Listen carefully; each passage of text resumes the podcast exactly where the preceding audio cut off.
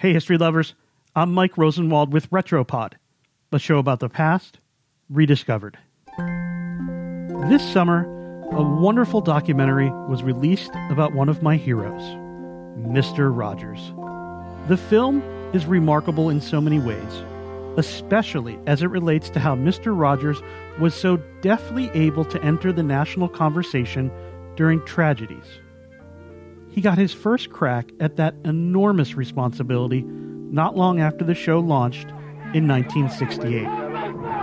It is possible he has not only Senator Kennedy, oh my God, Senator Kennedy has been shot, and another man. These were times of chaos and tumult. Senator Robert Kennedy was assassinated. Martin Luther King had been killed just weeks before. Cities burned.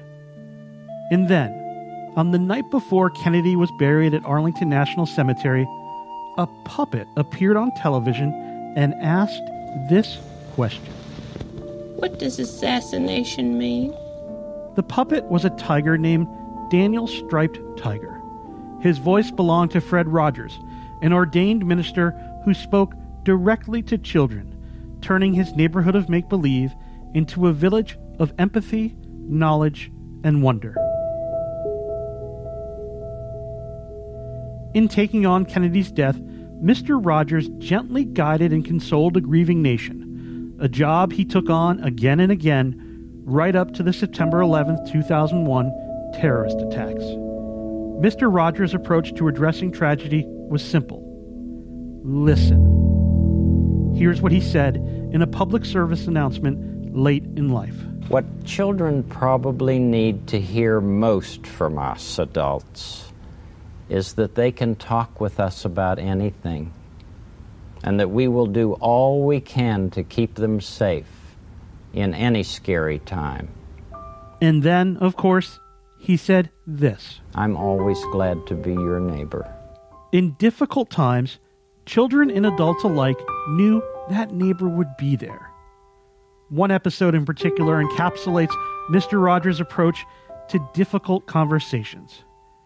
It was an afternoon in the early 1980s, following the assassination of John Lennon, the attempted murder of President Ronald Reagan, and a series of child murders in Atlanta.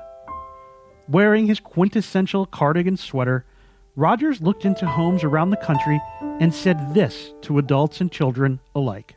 When children see and hear about frightening things, it's best for them to have an adult close by, somebody who loves them and can put their arm around them.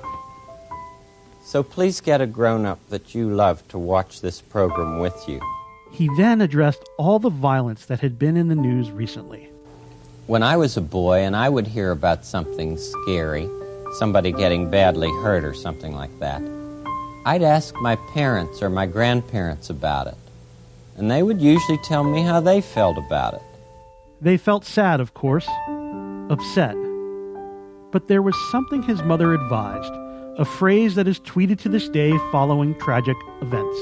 Always look for the people who are helping, she'd tell us. You'll always find somebody who's trying to help.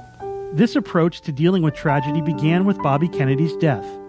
Mr. Rogers stayed up the night before the funeral working on a script. The scene he wrote is astonishing in its simplicity and depth. In the neighborhood of make believe, Daniel is talking to Lady Aberlin. He gives her a balloon, which she promptly blows up. Then she releases the air. Daniel inquires about where the air went.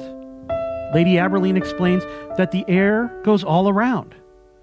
People are different, though, she says. Their air goes out and then comes right back in. And then Daniel says it. What does assassination mean?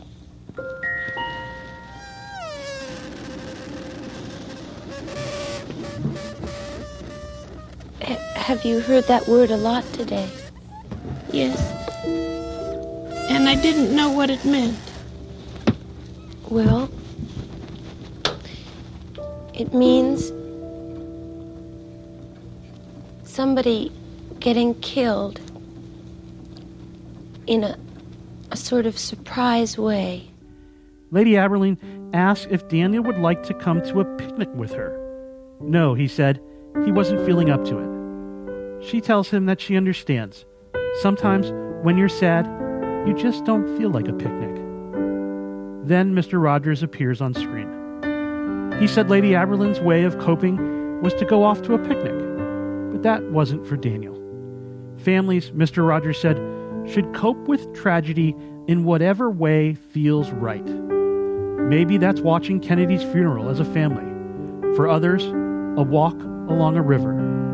Some kids just want a strong arm around them.